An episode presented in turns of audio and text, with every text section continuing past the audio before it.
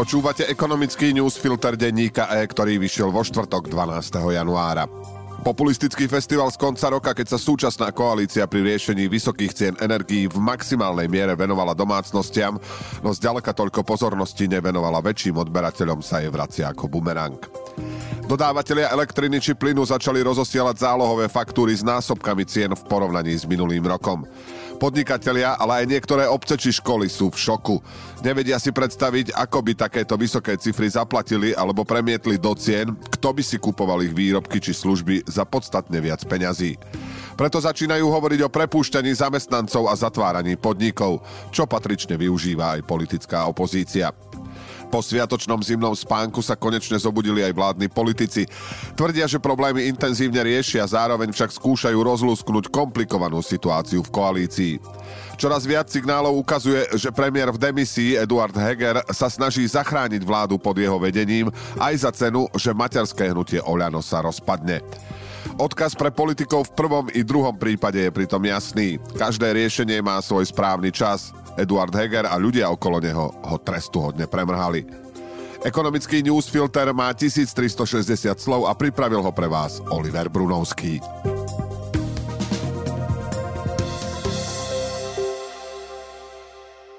Vysoké januárové zálohové faktúry za energie, v niektorých prípadoch až 5-násobné, sa týkajú predovšetkým malých podnikov s regulovanými cenami. Tieto ceny sú totiž dnes paradoxne násobne vyššie ako spotové ceny na trhu, ktoré platia väčšie podniky a organizácie.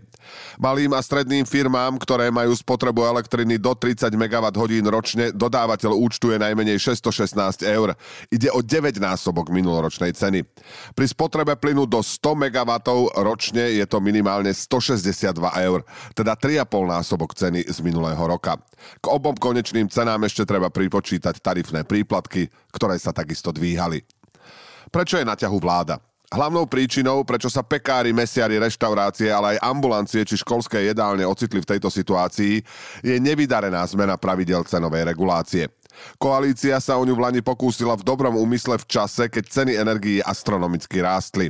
No ako vidno, bez ďalších krokov môžu byť následky katastrofálne.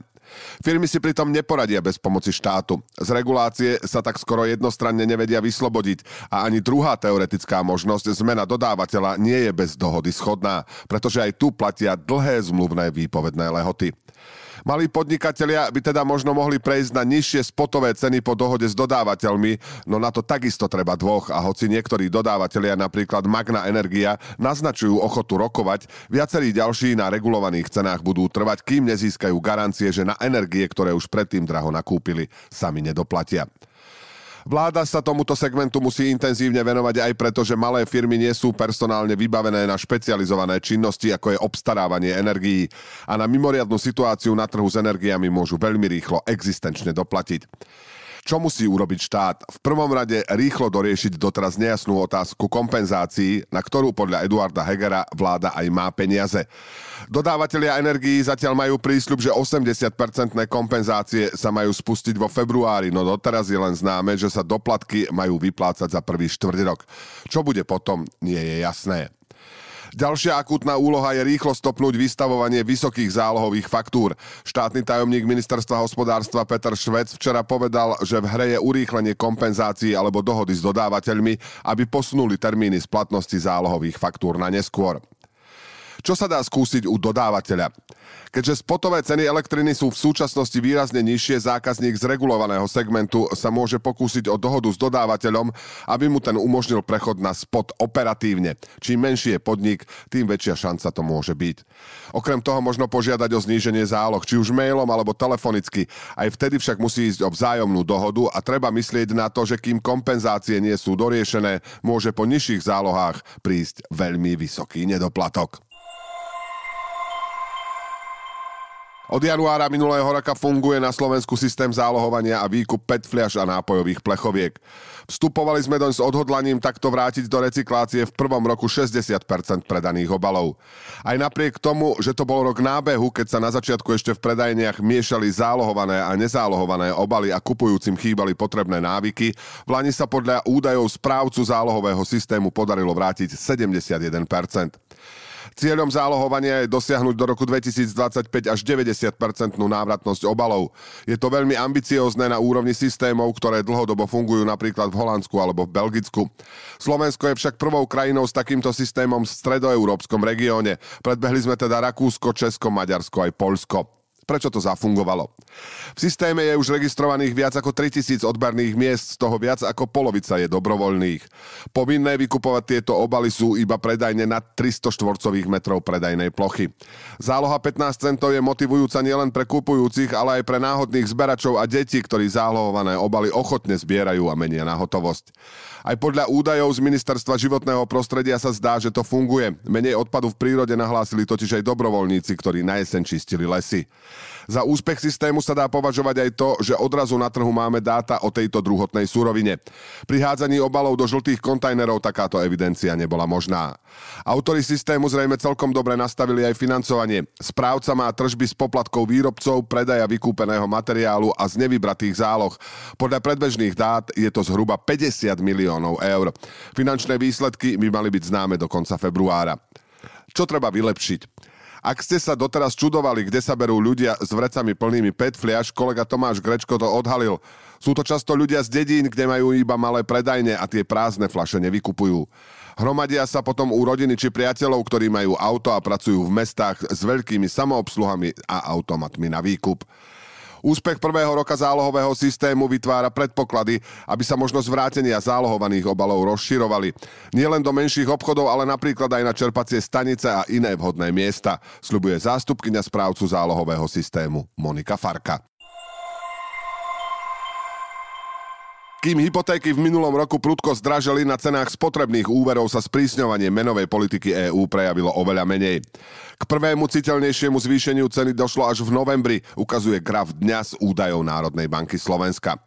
Klienti bank si brali spotrebné úvery pri priemernej úrokovej sadzbe 8,7%, čo je medziročne viac o 0,4% bodu.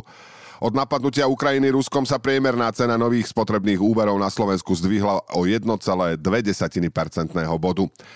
Hypotéky však v rovnakom čase zdražili o 2% body. Nové úvery na bývanie bez refinančných úverov boli drahšie dokonca o 2,3% bodu.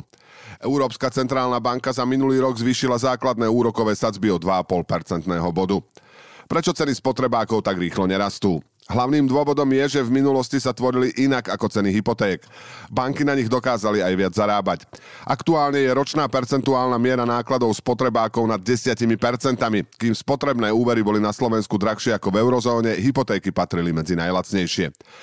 Pri poklese ekonomiky a aj celkového dopytu sa situácia mení. Slabý je aj záujem o tento typ úverov, preto do nich banky nemôžu naplno preniesť zvyšujúce sa náklady na obstaranie zdrojov. Ďalšie čerpanie spotrebných pôžičiek bude ovplyvňovať nielen rastúca inflácia, úrokové sadzby či nárast životného minima, ktoré odrežú ďalšiu časť ľudí od prístupu k ním, ale aj vývoj na hypotekárnom trhu, ktorý má vrchol už za sebou. Časť klientov si totiž s potrebnými úvermi zvykla dofinancovať kúpu nehnuteľnosti, no pri vysokých sadzbách a cenách domov či bytov to už tak ľahko nepôjde.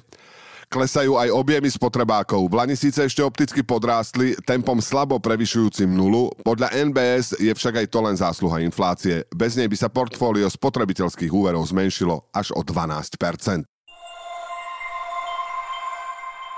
A na záver krátko o príplatkoch zdravotníctve, električke k bratislavským borom a konkurze Helske. Spolúčasť pacienta na úhrade zdravotnej starostlivosti bude časom nevyhnutná, povedal minister zdravotníctva v demisii Vladimír Lengvarský.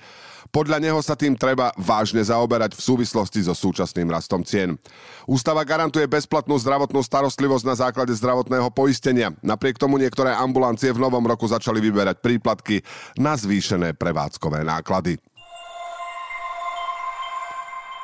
Bratislavský magistrát uzavrel s Pentou dohodu o projekčnej príprave električky z Dúbravky do Novej štvrte Bory. Stavebníkom a investorom má byť hlavné mesto. Penta postupne developuje Bory aj s bohatou občianskou vybavenosťou. Po bytoch a obchodnom centre tam v marci otvorí najmodernejšiu slovenskú nemocnicu. Česká akciovka Helske Sustained HPC, ktorej dlhopisy si kupovali aj Slováci, je už v konkurze. Firme, ktorá sľubovala výstavbu nemeckých domov pre seniorov, Ostravský súd nepovolil reštrukturalizáciu. Ekonomický newsfilter dnes pre vás pripravil Oliver Brunovský. Do počutia zajtra.